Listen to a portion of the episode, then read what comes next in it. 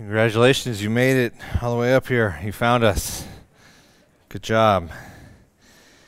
Um, thank you for your patience and flexibility. Um, but yeah, we're, we're here.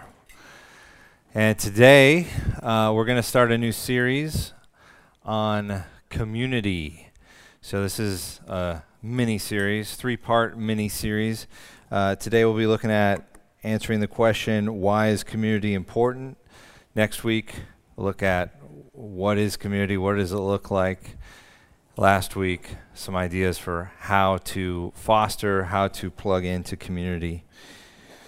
But like I said, today we're going to be laying a foundation and looking at the question of why is community important? Why is it essential? And so this since this is the beginning of the series, I figured let's start at the beginning right? So, in the beginning was a community, all right? A divine community. One being consisting of three persons in an everlasting relationship overflowing with love. Scripture teaches us that God is a triune community. In Jesus' high, high priestly prayer in John chapter 17, many times we see Jesus as he is speaking to his heavenly Father, referring to the glory that he, Jesus, shared with the Father before the world existed. And we hear him speaking of the love with which the Father had loved the Son before the foundation of the world. We look at places like 1 John 4 8. It's one of our favorite Bible verses, right? God is love. God is love. But notice that this, this verse tells us what God is. It's not primarily talking about what God does, right? It's saying God is love. And if love describes God, and we know that God doesn't change, and we know that God is eternal, then we know that God has always been love. Which begs the question who or what has God loved for all time? Love can only exist when there's an object to love. There has to be something or someone else to love. But before God created the universe, who or what else existed except for God? Author Jared Wilson gets to this question this way. He says, A solitary God cannot love he may learn to love, he may yearn for love, but he cannot in himself be love, since love requires an object. Real love requires relationship. In the doctrine of the Trinity, we finally see how love is part of the fabric of creation. It's essential to the eternal, need nothing creator. From eternity past, the Father and Son and Spirit have been in community, in relationship. They have loved each other. That loving relationship is bound up in the very nature of God Himself. If God were not a Trinity, but merely a solitary divinity, He could neither be love nor be God.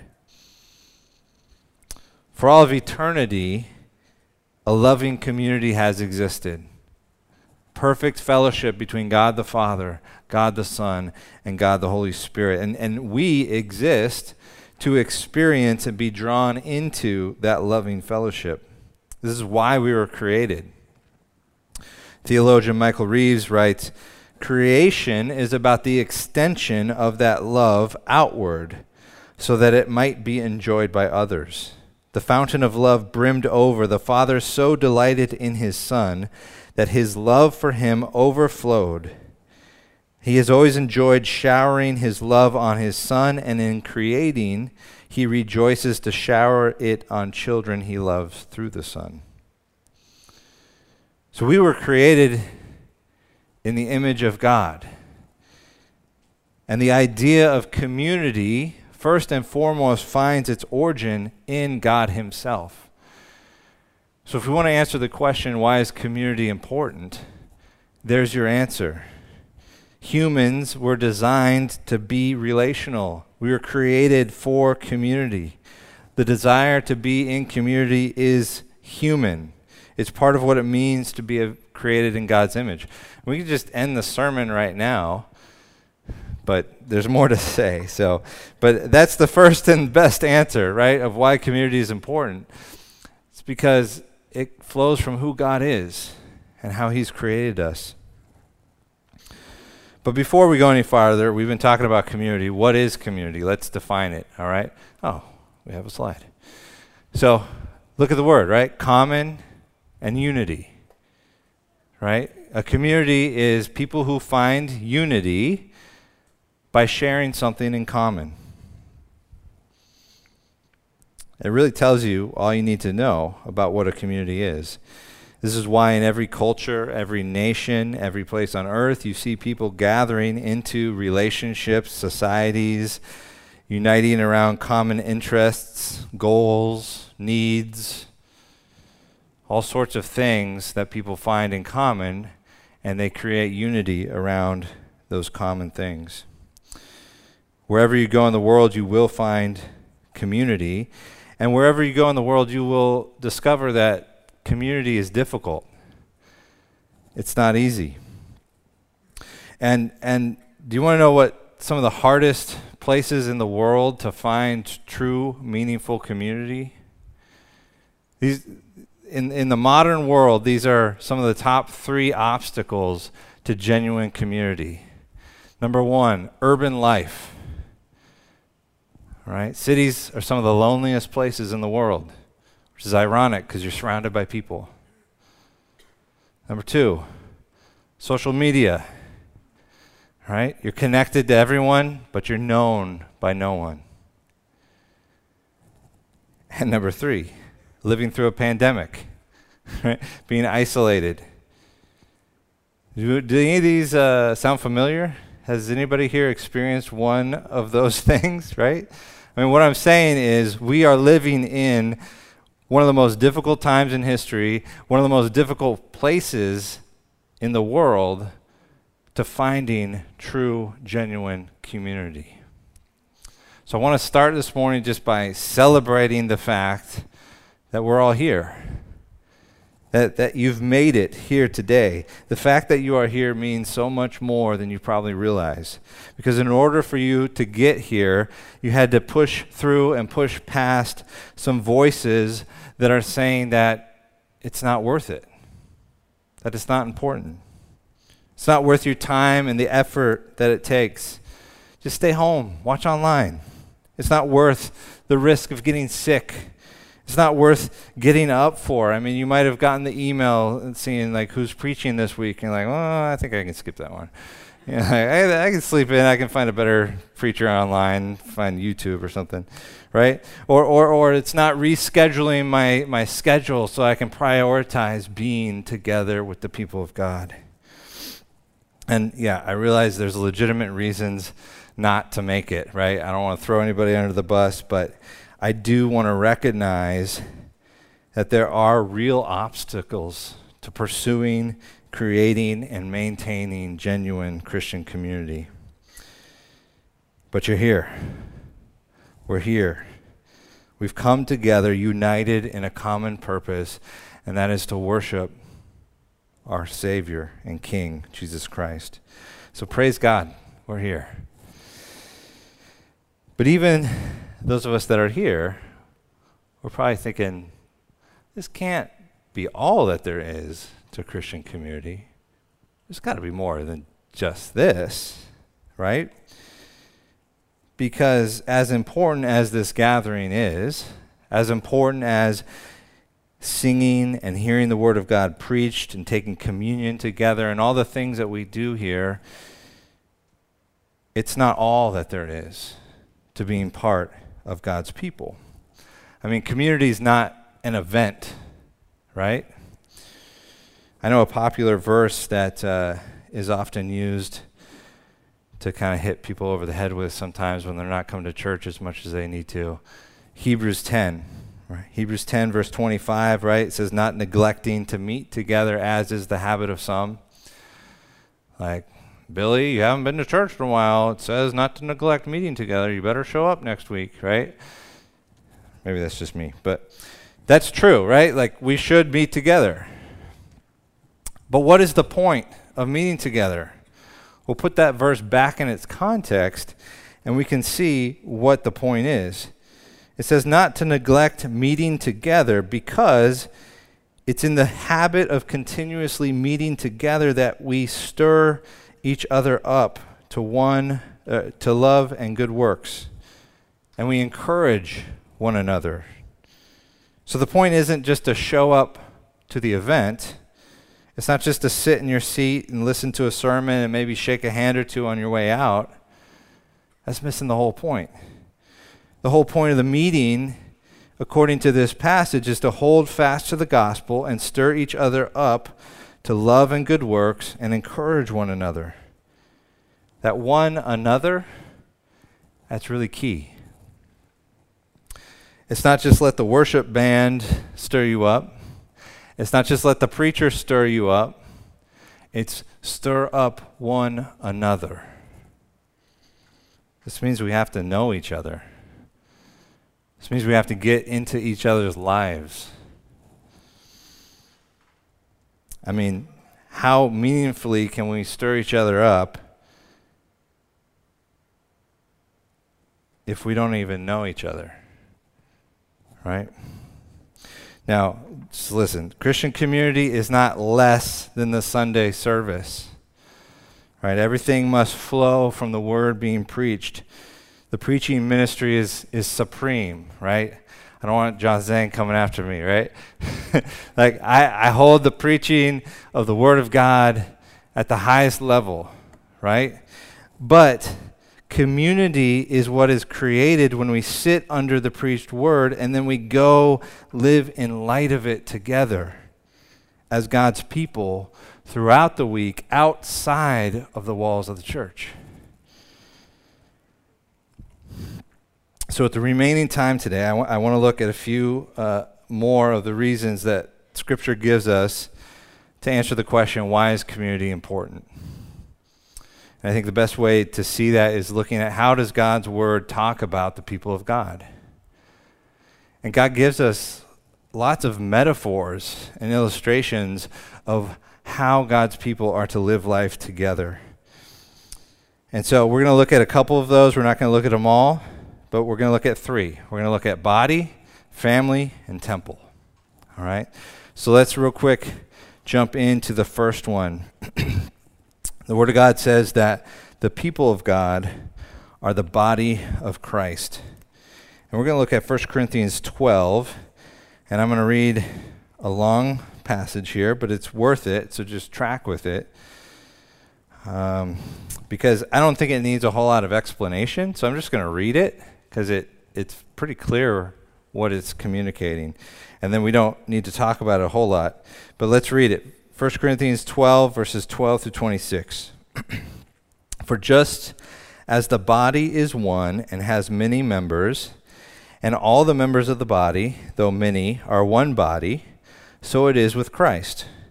For in one spirit we were all baptized into one body, Jews or Greeks, slaves or free, and all were made to drink of one spirit. For the body does not consist of one member, but many. If the foot should say, Because I'm not a hand, I do not belong to the body, that would not make it any less a part of the body. And if the ear should say, Because I'm not an eye, I don't belong to the body, that would not make it any less part of the body. If the whole body were an eye, where would be the sense of hearing? If the whole body were an ear, where would be the sense of smell? But as it is, God arranged the members in the body, each one of them as he chose. If all were a single member, where would the body be? As it is, there are many parts, yet one body. The eye cannot say to the hand, I have no need of you, nor again the head to the feet, I have no need of you. On the contrary, the parts of the body that seem to be weaker are indispensable. And on those parts of the body that we think less honorable, we bestow the greater honor. And on our and our unpresentable parts are treated with greater modesty, which our more presentable parts do not require. But God has so composed the body, giving greater honor to the part that lacked it, that there may be no division in the body, but that the members may have the same care for one another. if one member suffers, all suffer together. If one member is honored, all rejoice together. Is that not pretty clear? I mean, I think that's a really helpful metaphor, right?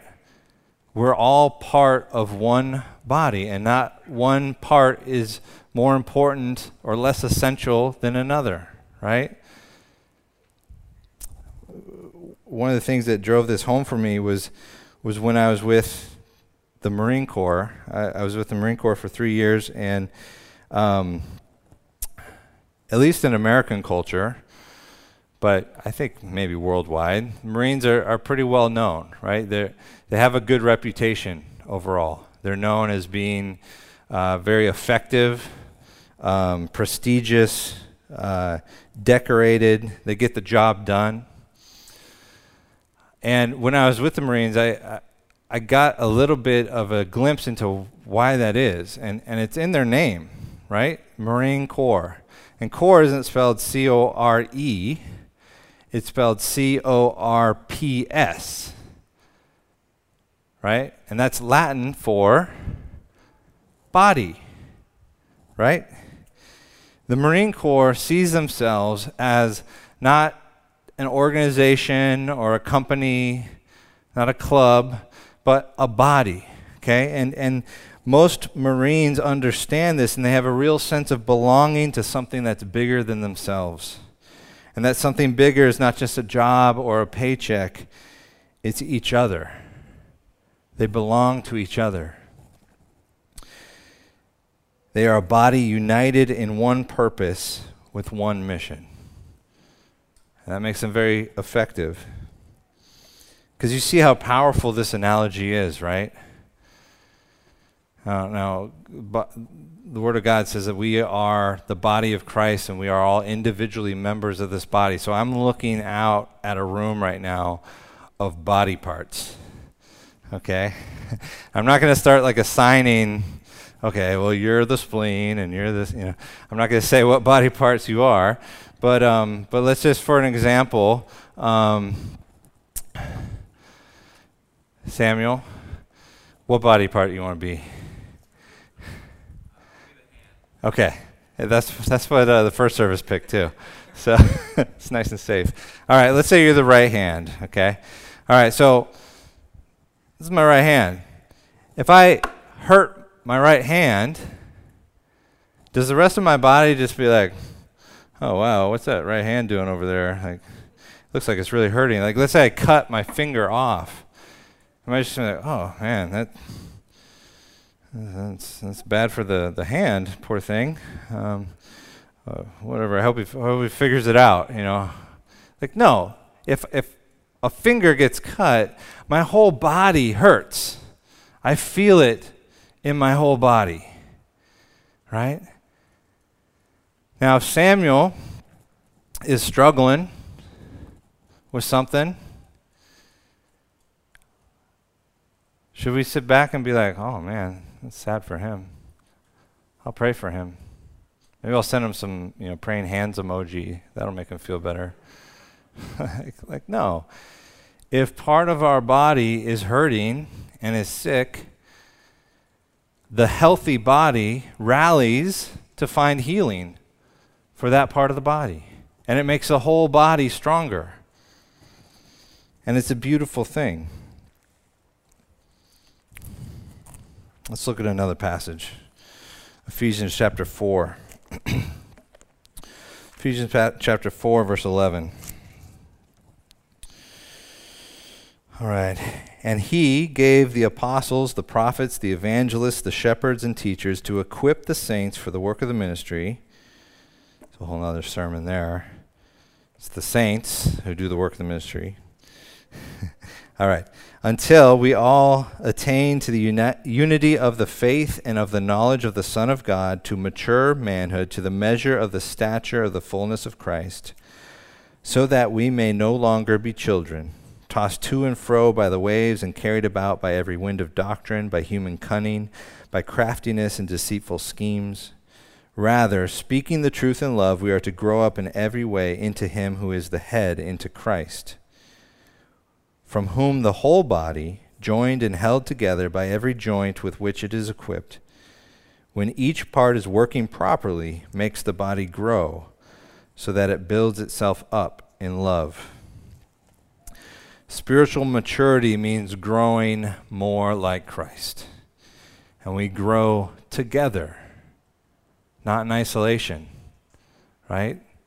If you want to grow your muscles, you don't detach your muscle and put it in the refrigerator or something or like feed it cat food or something and expect it to grow, right? You you work it out as part of your body, right? It grows together with the other muscles and tendons and all that.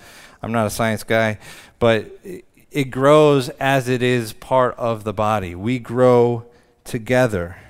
Notice how many times we and we all is used in this Ephesians passage. You are not going to grow in Christ if you are not in Christ centered community. You're not going to grow if you're not attached to the body of Christ in a meaningful way. I've been in ministry over 20 years now, and I'll tell you the thing that is the best indicator of if you will be walking with the Lord in 10 years, if God gives you those years, it's if you're in community now. If you're pressing into and prioritizing being in community. Because being in community is where you grow in Christ, and being in a community is where we find the strength to fight sin and Satan. Some, maybe many of you, in here today are, are struggling with maybe a specific sin, and maybe you have for a long time. And you're struggling alone. And some of you might be wondering, hey, I, I read my Bible. I, I thought that me being a Christian meant that I would be able to resist sin. Isn't that what, what James tells me, right? Resist the devil and he will flee from you. Like, look at James chapter 4, verse 7. It says, Resist the devil and he will flee from you, right? Or Peter, 1 Peter 5 8.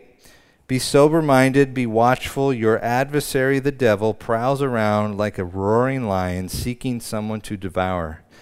Resist him, firm in your faith knowing that the same kinds of suffering are being experienced by your brotherhood throughout the world. You might read these and get the impression that this fight against the devil, this resisting, is something that you do by yourself. Like, like, like an old Western. Like, all right, you and me, devil, high noon, be there, right? Or, or like I'll see you out back, devil, and man to man, we're going to duke this out. Like, like that's not what it's saying. And this is one of the limitations of the English language is that we don't have a very good way to differentiate between singular you and plural you. Right? But in the Greek, it's very clear. In the original language, it's very clear that resist the devil and he will flee from you. That you is not you individually, it's you as a community. Or be sober minded, be watchful. Those are all plural commands, plural verbs. Um, and, and also saying that uh, your adversary, that your is a plural your, right?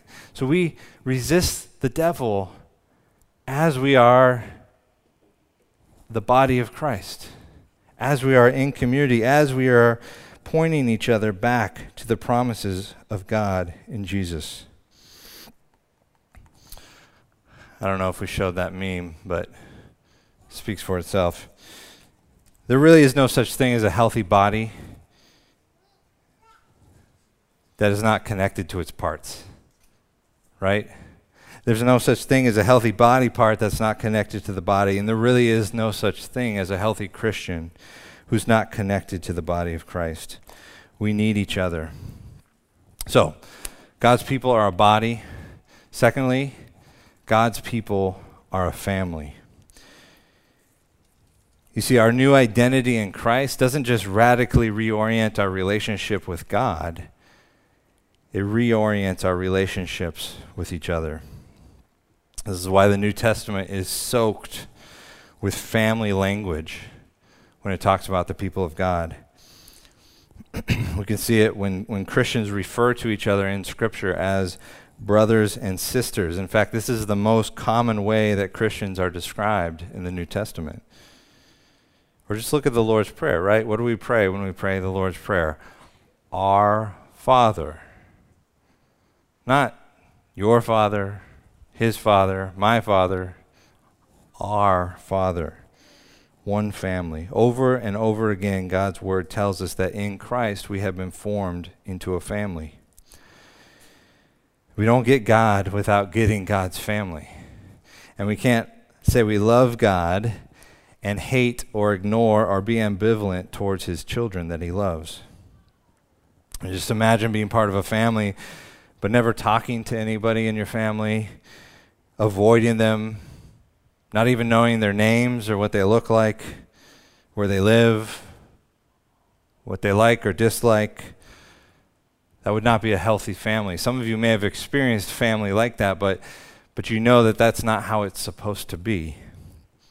And when we look at the New Testament, we see that the healthiest, most vibrant churches were the ones that treated each other like family. look at Romans chapter 12, verses 9 to 13. It says, Let love be genuine. You could translate it, let love be without hypocrisy. Abhor what is evil, hold fast to what is good, love one another with brotherly affection. Outdo one another in showing honor. Do not be slothful in zeal, be fervent, fervent in spirit, serve the Lord. Rejoice in hope, be patient in tribulation, be constant in prayer. Contribute to the needs of the saints and seek to show hospitality. There's many marks of true Christian community listed in this passage, but I just want to hone in on one, and it's devoted family love. Do you see the, the family language that Paul uses in verse 10? And actually, the NIV does a, does a better job here of translating the original. The NIV puts it this way it says, Be devoted to one another in brotherly love. And there's two important words here for love. The first one is devoted, and the second one is brotherly love. The word devoted was usually used to talk about the love of a parent for a child. And the word for brotherly love comes from Philadelphia, which, if you're following the Super Bowl, you might know what that means, but it, means brotherly affection. All right, so these two words are both combined in this one verse. And John Stott noted, he said, both words were applied originally to blood relationships in the human family. But Paul reapplies them to the tender, warm affection which should unite the members of the family of God. You see, this kind of identity as a family, this is a uniquely Christian concept. It's spiritual adoption. It's the truth that through faith in Christ, we become a gospel formed family. Not just fellow church attenders, not just Bible study members, not just mom's group WhatsApp acquaintances. Family. That should make a difference in how we treat each other. Should make a difference in how we sacrifice for each other, how we care for each other, how we support and cheer each other on, how we confront and exhort and encourage and rebuke and forgive each other, how we prioritize our schedules to make room in our lives for each other. Before we move on, I, I, want to point out one more aspect of this kind of gospel formed family from Romans chapter 12. Verse 13 it says this it says, Contribute to the needs of the saints and seek to show hospitality. Now, there's a reason that the words hospital and hospice come from the word hospitality. the word means to welcome the stranger into your home. For the early church, this sometimes literally meant turning your house into a hospital. How many of you have been to a hospital? Do you want to live there? Do you want your house to be a hospital? Right? I mean, what that means is our homes are to be spiritual and sometimes actual, literal hospitals for the people God brings in our lives, for the broken sinners around us. Christian community is sometimes hard because it's full of messy sinners like you and me. But just because it's hard is not a reason to give up on it. In fact, it's often because of the very fact that community is sometimes difficult that community is good. God has a perfect plan to form Christ in us, to make us more like Jesus. And the way He does that often is through imperfect, messy, sinful people around us as we welcome them into our lives and into our homes. We are to seek to show hospitality. So, God's people are a body, they're a family. Number three, a temple. We don't have enough time to, to even scratch the surface, really, of, of this dynamic metaphor, but I want to look at, at one passage back in Ephesians, Ephesians chapter 2. We're going to jump in at verse 13. And Paul has been talking about how the gospel has torn down the barriers and the, the divisions and the hatred between the Gentiles and the Jews. And we're going to kind of jump into the middle of this conversation uh, that, that he's writing about that. So, verse 13. But now in Christ Jesus, you who were once, who once were far off have been brought near by the blood of Christ.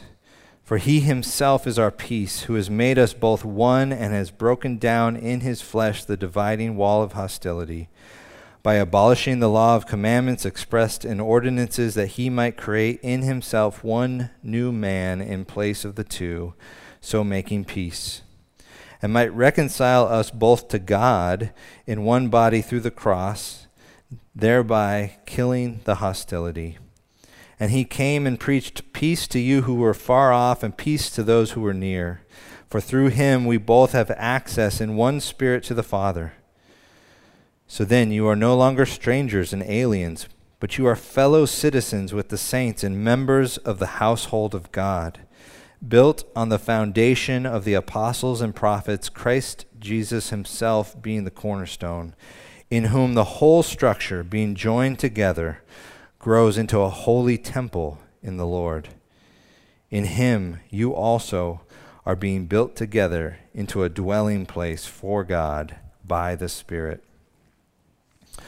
You see, in the Old Testament, the temple was originally constructed to be the place where the nations could come and see where God dwells with his people. They could see the majesty of God, they could worship God.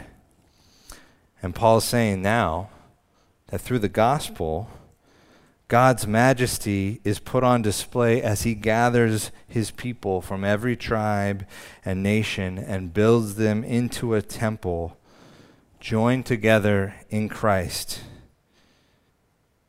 The gospel unites people who have nothing else in common except Christ. I mean, just, I want you to take a moment and just look around this room. Like, literally do it. All right? This room has no other explanation apart from the gospel. There's some people in here that have a lot in common. There's some people in here that have almost nothing in common except Christ. Christ has brought us together. It's the only thing that makes sense about what we're doing right now. It's the only reason we're here. This is what the gospel does. This is what the gospel has always done. I mean, just look even at the disciples, right? I mean, you had, you had Simon the Zealot, who's like a terrorist against the Romans. You had Matthew, who was a tax collector, who would steal money from his own people to make the Romans rich. Like, these are two total opposite sides of the spectrum. Yet, when they meet Jesus, they become brothers. The gospel breaks down those kinds of barriers and it creates a new family. That's what we see in the early church, right? Jews and Gentiles, men and women, masters and slaves, rich and poor. And this unity in diversity that the gospel brings, it creates a powerful apologetic, a, a powerful testimony to the world. Remember what Jesus says in, in, in John chapter 13, talking to his disciples. He says, By this all people will know that you are my disciples if you have love for one another. Do you want people to know that you're Jesus' disciple? Then you got to let them see how you love your brothers and sisters in Christ and how you let them love you. That's one of the most powerful arguments to the reality of the gospel in your life. And again, just practically speaking, this community witness, it's, it's not mainly going to happen here on a Sunday morning on the 23rd floor, right? It says, By this all people will know that you are my disciples. All people can't see this right now, right? Very few. For the world to see the love Christians have for each other, that love must be demonstrated outside the walls of the church building. The world isn't in the church building. If Christians want to show the world that they are believers in Christ, they need to love each other in community, in public. Oftentimes, that's in small groups or in houses or, or, or in your workplace but it's out in the open where the world can see. And this won't just happen. We don't just kind of drift towards this. We have to intentionally pursue it. A lot of times I'll, I'll, I'll hear people say, like, you know, they're just kind of bouncing around churches and, like, well, you know, I'm just, I'm searching for a good community. I'm, I'm looking for community. And I get what they're saying, but really, you don't look for it, you, you create it. Community is something that you intentionally seek to create around the gospel. So just in closing, let's look back at John 17. We started there, let's let's end there. And remember this is God the Son talking to God the Father. And in verse 20, this is what he says. He says, I do not ask for these only, and that's talking about his disciples. He's, I'm, I'm not asking only for these 11 disciples, but also for those who will believe in me through their word. You know who that is? That's us. All of us who believe, we believe because we believe the word that the disciples passed down about who Jesus is and what he did. Jesus is praying for you the night before he's crucified. And what does he pray? He prays that they may all be one, just as you, Father, are in me, and I in you. Jesus is praying that we would know the unity that the Trinity has experienced for all time, that we would know the true Christ centered community that we have with each other and that we would truly know and be truly known by each other and by God. That we would be united by our shared experience of the gospel. For what purpose? Why is he praying these things? He says in verse 23 so that the world may know that you sent me and love them even as you loved me. He prays these things so that the world may know the truth about Jesus Christ and be invited into the love of this community. This is why we exist. This is what we were built for. This is what Christ went to the cross to purchase with his own blood a people bought by his blood, empowered by the Spirit to experience the love of the Father.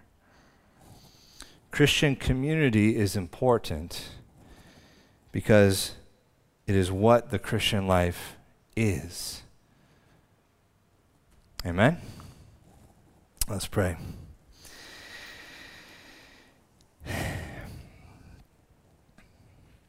Dear God, um, we thank you that you are who you are. Lord, that you are a God who rejoices in loving loving even sinners like us, and that you invite us in to knowing you and being known by you. And you sent your Son to make a way for us to know you and to know your love. And you've created us and you've formed us into a body, into a family, into a temple where you dwell. Lord, help us to proclaim your truth, your love, your majesty, who you are, Lord. And help us to do it in a way that the world sees. Lord, Satan wants to divide us, wants to isolate us.